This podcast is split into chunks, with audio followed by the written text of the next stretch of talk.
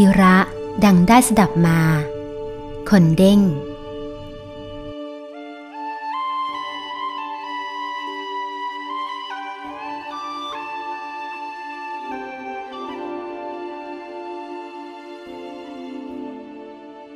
คราวหนึ่ง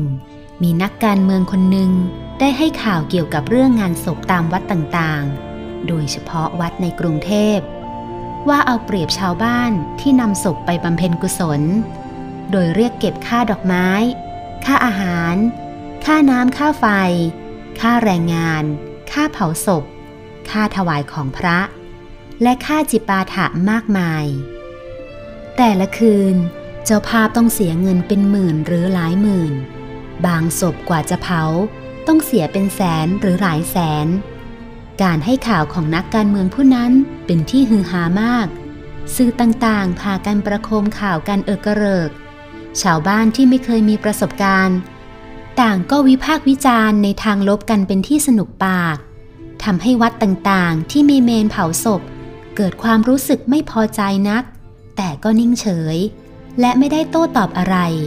โดยเห็นว่าคำพูดของนักการเมืองผู้นั้น ถูกต้องหรือไม่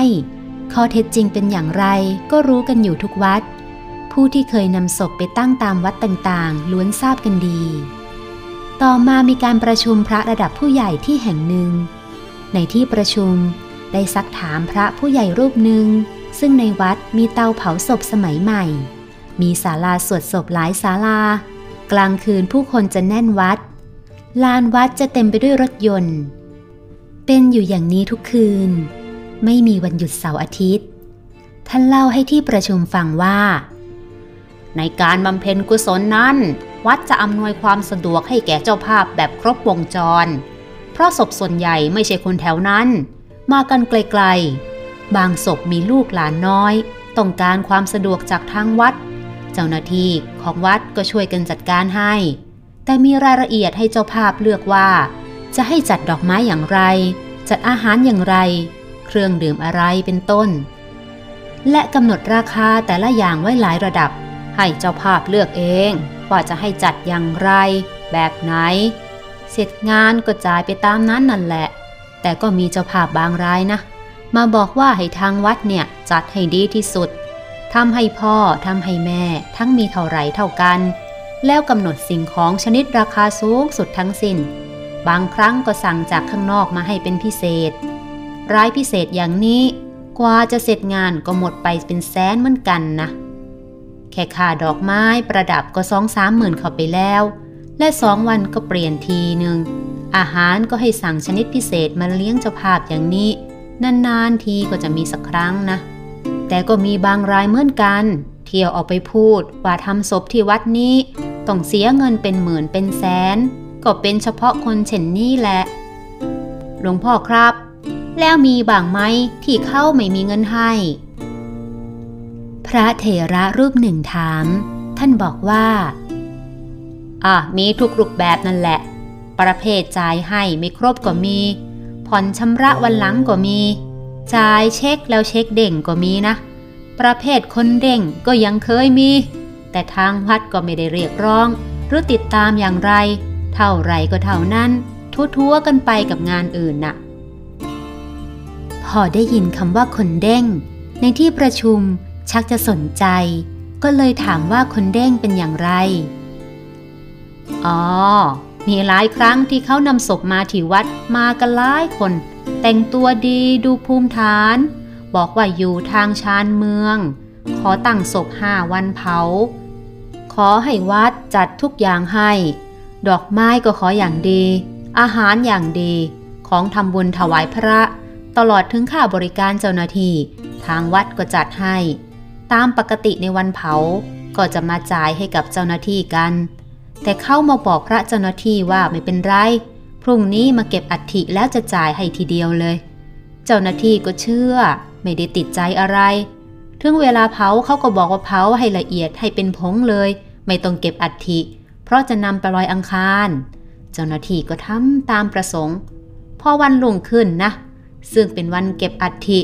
ทั้งพระทั้งเจ้าหน้าที่ก็รอเจ้าภาพอยู่ที่สำนักงาน รอจนซ้ายก็ไม่มาบ่ายเย็นก็ไม่มา จึงบอกกันว่าคงจะไม่มาแล้วละจึงได้นำอัฐิเท่าเก็บไว้ที่สำนักงาน หลายรายเข้าทางวัดก็ต้องให้เจ้าหน้าที่ไปลอยอังคารให้คนเด้งก็เป็นอย่างนี้แหละเอาเป็นว่าวัดไม่ใช่จะได้อย่างเดียว ที่เสียไปกว่ามาก เมื่อหักกลบลบกันแล้ว พอให้ดำรงกิจกรรมนี้ซึ่งเป็นงานสงเคราะห์ชาวบ้านไว้ได้ก็ดีแล้ว น่าเห็นใจวัดที่มีเมนเหมือนกันนะ ต้องรับผิดชอบเรื่องศพแทนเทศบาลและกทม เพราะศพจัดเป็นสิ่งปฏิกูลอย่างหนึ่งเหมือนขยะนี่แหละ เทศบาลกับกทม มีหน้าที่ต้องกำจัดโดยตรง นี่ถ้าหากไม่มีวัด ใครจะเป็นคนเผาศพนอพระผู้ใหญ่ท่านหนึ่งสรุป และตั้งคำถามขึ้นลอยๆ แต่ก็ไม่มีคำตอบจากที่ประชุม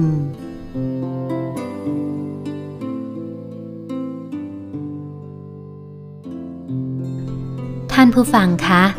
การกล่าวหาผู้อื่นว่าเป็นอย่างนั้น อย่างนี้ โดยปราศจากข้อมูลที่ถูกต้องชัดเจนนั้น ท่านว่าเป็นบาปปาก เป็นการกล่าวเพ้อเจ้อเพราะทำให้คนที่ไม่รู้ไม่เห็นข้อเท็จจริง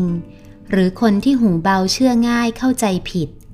แต่เรื่องนั้นผู้รู้จริง ผู้เห็นจริง หรือผู้ที่อยู่ในเหตุการณ์ ได้สัมผัสเอง